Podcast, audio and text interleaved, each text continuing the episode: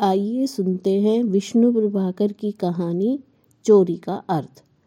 एक लंबे रास्ते पर सड़क के किनारे उसकी दुकान थी। राहगीर वहीं दरख्तों के नीचे बैठकर थकान उतारते और सुख दुख का हाल पूछते। इस प्रकार तरोताज़ा होकर राहगीर अपने रास्ते पर आगे बढ़ जाते। एक दिन एक मुसाफिर ने एक आने का सामान लेकर दुकानदार को एक रुपया दिया।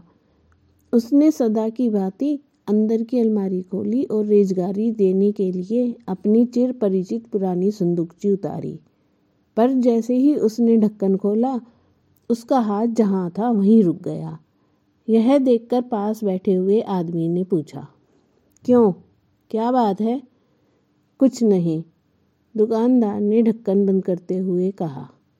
कोई गरीब आदमी अपनी ईमानदारी मेरे पास गिरवी रखकर पैसे ले गया है।